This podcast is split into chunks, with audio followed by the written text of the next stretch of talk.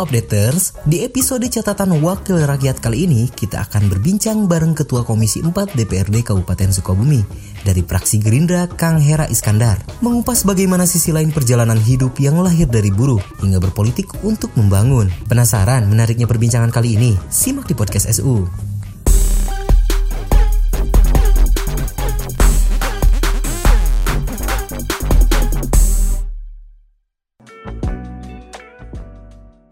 Kang Hera Iskandar, Kang. Eh, ya, Saya mampir ke sini, Kang. Ya, Suasananya enak banget ini.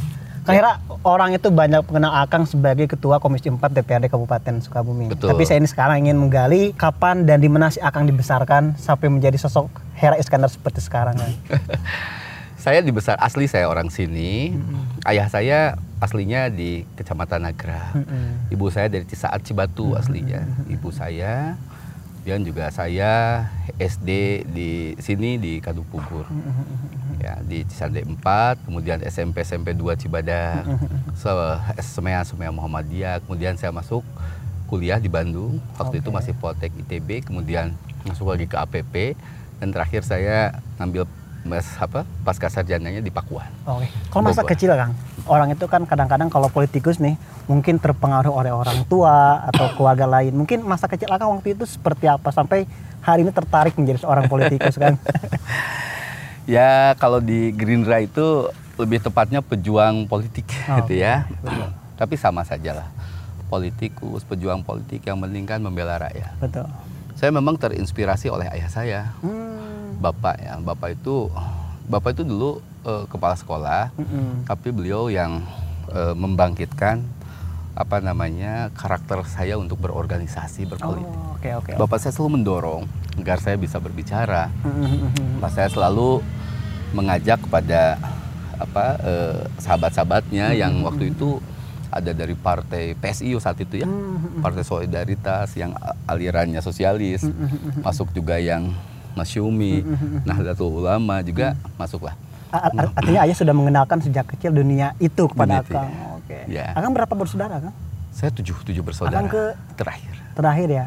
Dan sangat Ya. mungkin sangat bukan disayang ya, tapi ayah memiliki fokus lebih mungkin Kakang waktu itu untuk mengenalkan ke dunia politik. ya kalau lebih ini memang dipersiapkan iya. Tapi kalau disayang nggak, Hmm. karena sama aja lah. Saya sampai bisa sendiri, saya tidak pernah beli kendaraan motor, sepeda pun saya nggak, nggak lah. Jadi ayah saya benar-benar fokus sekolah dan kemudian juga mengajarkan kita untuk berorganisasi bergaul. Dan itu menjadi bekal Akang survive sampai hari ini gitu ya. Ya, Bekal dari alhamdulillah. didikan ayah waktu Ya. itu. Oh, Oke. Kang, ini kan Akang di Komisi 4 juga mungkin apa namanya banyak hal yang Akang uh, urusi ya. Banyak hal yang Akang urusi. Nah, mulai tertarik kepada dunia politik uh, formal mungkin setelah lulus kuliah itu mulai kapan Kang start awalnya?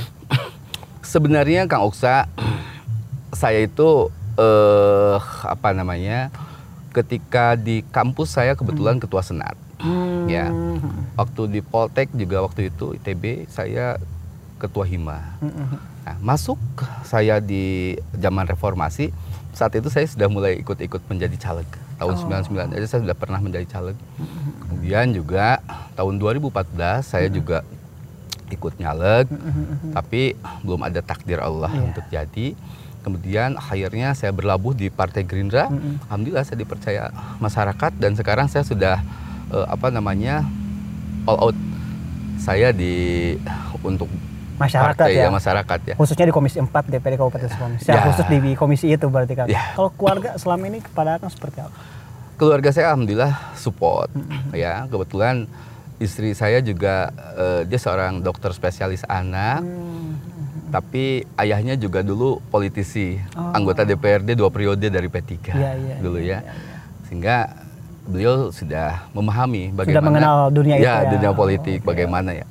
Tapi bagaimanapun saya tetap kalau hari Sabtu sore ini biasanya dan Minggu saya pasti itu untuk keluarga. Keluarga ya. Kecuali ada hal-hal yang KLB ya, kejadian luar biasa, Mendesak. saya pasti turun.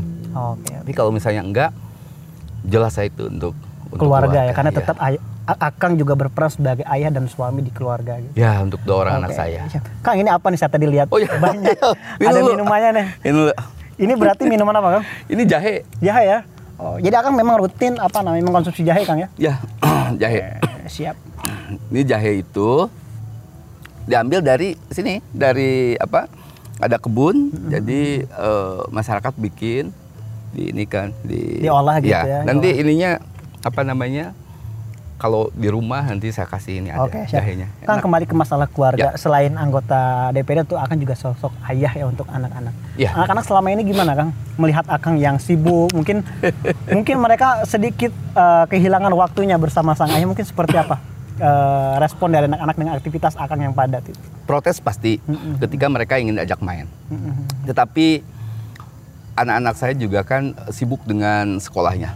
Dari mulai pagi sekolah, kemudian siangnya eh, kumon, kemudian juga les bahasa Inggris, dua minggu sekali karate, apa, kemudian malamnya belajar ngaji. Oh, Oke. Ya, tetapi satu hal yang tidak pernah saya tinggalkan.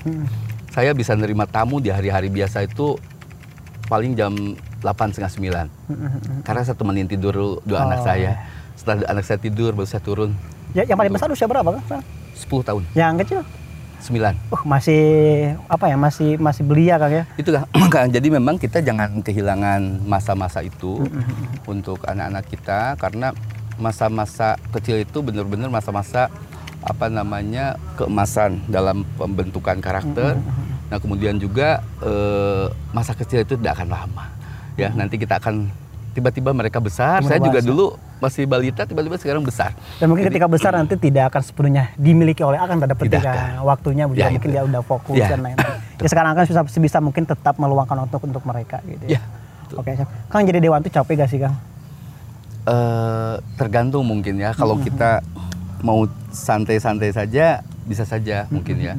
Tapi kema- kalau misalnya memang kita mau fokus, mau serius untuk apa eh, menggali apa problem-problem masyarakat, saya kira akan capek. Tapi Iya, capek itu hilang karena kalau memang kita kan Niatnya menyenangi lu- lah, Niatnya lurus juga ya. hobi lah. Kayak kita main volley, capek. Tapi kan capek itu Kalau hobi kita seneng aja gitu. ya. seneng aja. Oke, Jadi oke. saya memang memang hobi lah. Hobi untuk memang di dunia ini Kang ya. Memang dunia membela masyarakat dengan peran kedewanan Akang di Ya. sana. Kang tadi kita sudah bahas uh, latar belakang Akang, keluarga dan sebagainya lah. Tapi ada satu hal yang menarik yang tidak bisa dilepaskan dari seorang Hera Iskandar Kang. Akang mungkin dulu sangat aktif di dunia buruh Kang ya, serikat Oh, iya. pekerja dan lain-lain. Mungkin bisa diceritakan awal Akang masuk dunia itu seperti apa Kang, Iya. saat itu? Oke, Eh, saya itu dulu bekerja di perusahaan, di pabrik, ya. Jadi saya adalah penikmat UMK. Nah kemudian di tahun 2005 saya melihat eh, memang dunia perburuhan itu harus ada advokasi-advokasi pembelaan. Ya. Itu saya membawa SPN. Waktu itu SPN belum ada di Hmm. Kabupaten Sukabumi. Umi ya. Ya, kemudian saya dirikan SPN dari 2005 dan sampai kemarin saya menjadi dewan. Ya itulah dengan segala pengalamannya di SPN dan saya kira sangat membantu ya pendidikan kaderisasi kepemimpinan di Serikat Buruh itu sangat bagus lah ya. Bagaimana kita struggle ya dalam apa namanya memperjuangkan ya. sesuatu. Kang kalau isu-isu buruh ini kan yang paling kental itu isu soal UMK, Iya, iya, iya. isu soal upah. Waktu itu ketika Kang belum menjadi seorang anggota dewan, apa yang Kang rasakan menjadi seorang buruh memperjuangkan itu Iya. di luar sistem Kang waktu itu? Ya, begini, waktu itu kan beda. Belum ada PP 75 juga eh, belum ada PP Berarti 78. tahun, tahun berapa waktu itu? PP 78 sorry. Saya dari tahun 2005 di mana eh, UMK itu benar-benar masih dirumuskan oleh Dewan Pengupahan. Oh, Pure bagaimana kita me- apa misalnya harga sepatu, harga gesper, harga minyak rambut di, di ini.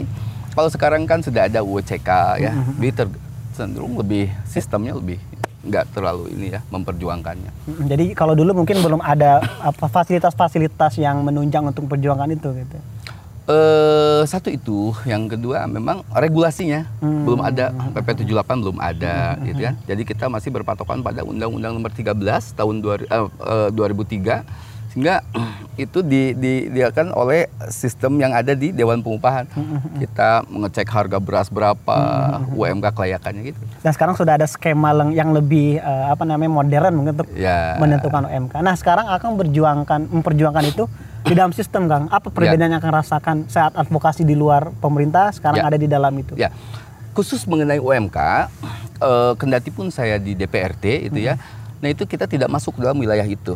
Karena UMK itu eh, amanat undang-undangnya adanya di Dewan Pengupahan. Dewan Pengupahan itu terdiri dari pemerintah, kemudian juga Pengusaha. buruh, ya pengusaha dan ada lembaga eh, apa namanya pendidikan, ya.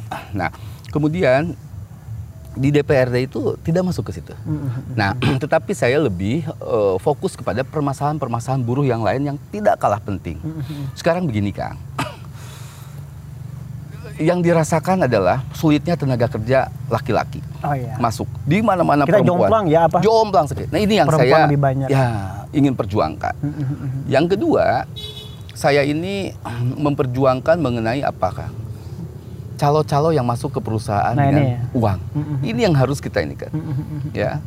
Nah, kemudian masalah apa? Masalah pendidikan. Berapa persen presentasenya di di apa namanya di perusahaan ini yang anak-anak yang memang ah, sorry maksudnya eh, warga Sukabumi yang kerja di perusahaan yang memang belum menyelesaikan sekolah pendidikan Ya. dasar SD SMP. Ini yang harus kita ini kan. Jadi harus ada ya. pendampingan itu tiga hal. Makanya saya buat perda arahnya ke situ. Arahnya ke situ kan. Kang keluar dari topik kedewanan nih. Saya pengen nanya sebetulnya Akang punya hobi lain nggak Kang? Tadi kan hobinya juga membela masyarakat dengan menjadi anggota dewan. Ya. Hobi lain seorang Kang Haris Iskandar itu apa sebetulnya? Makan kali. itu hobi kita semua. Jadi gini. Ada makanan favorit Kang? Eh, lotek ya. Oke, oke. Hobi-hobi Kang, biasanya Oh, iya. gimana? hobi itu gini. Saya tuh hobi olahraga, Pak. Hmm. Jadi tahun 90 saya udah ikut ke Jurnas karate ya dan saya masuk final saat itu. Oh, basic karate kan ya? Kar- kar- karate dan alhamdulillah sampai sekarang juga saya menjadi ketua umum BKC Kabupaten Sukabumi Oh, Bandung Karate iya. Club. Masih aktif sampai sekarang nanti. Saya aktif, alhamdulillah. Sekarang saya sudah jadi ketua tuh dan alhamdulillah sudah menyandang dan 5 BKC. Oh, oke. Nah, kemudian dari situ ini ada pengalaman lucu nih. Saat saya latihan karate, ada teman saya yang atlet poli. Pas dia saya ajak latihan karate dan saya ikut latihan poli, saya kecemes ini. Tukuran Kang ya? Wah, tuh langsung kepukul nih sama bola voli. Biasanya mukul orang. Dan dari saat itu nggak Iya, asa saya lari ke Jakarta latihan poli lima bulan kalau nggak salah dan di situ saya lu- lupa aja karate.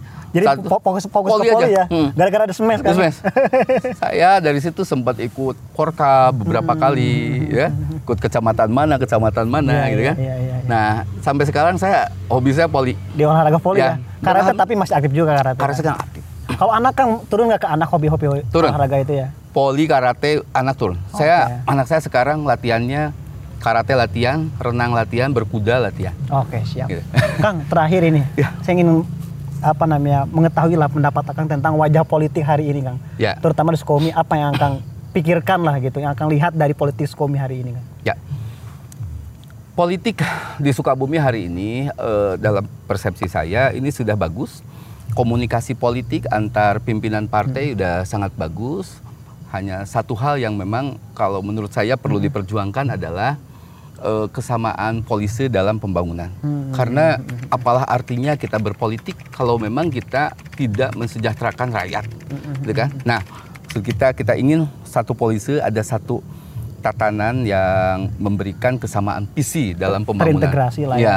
Kalau berpolitik semuanya pasti beda ideologi, beda kepentingan pasti. Mm-mm. Tapi kalau menurut saya yang perlu diperjuangkan adalah bagaimana kita membuat sebuah tatanan komunikasi Mm-mm. antar apa Elemen, politisi, antar apalagi pimpinan politisi bahwa satu permasalahan yang harus kita selesaikan di Kabupaten Sukabumi adalah kesejahteraan. Oke. Kesejahteraan dasar yaitu sandang, pangan, papan. Jadi tidak lagi membahas identitas kita siapa ya, tapi kita untuk apa gitu. Ya, untuk ah Untuk tepat. Sukabumi ya. Ah, selalu tepat itu.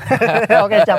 Kang Hera terima kasih banyak Sama-sama. atas waktunya saya sudah mampir ke sini. Oke. Ini jahenya juga enak. Ya, silakan nanti Lain waktu kita, ini ngobrol lagi. ya. Iya. Oke. Terima kasih ya, Kak. Aksa. Ya.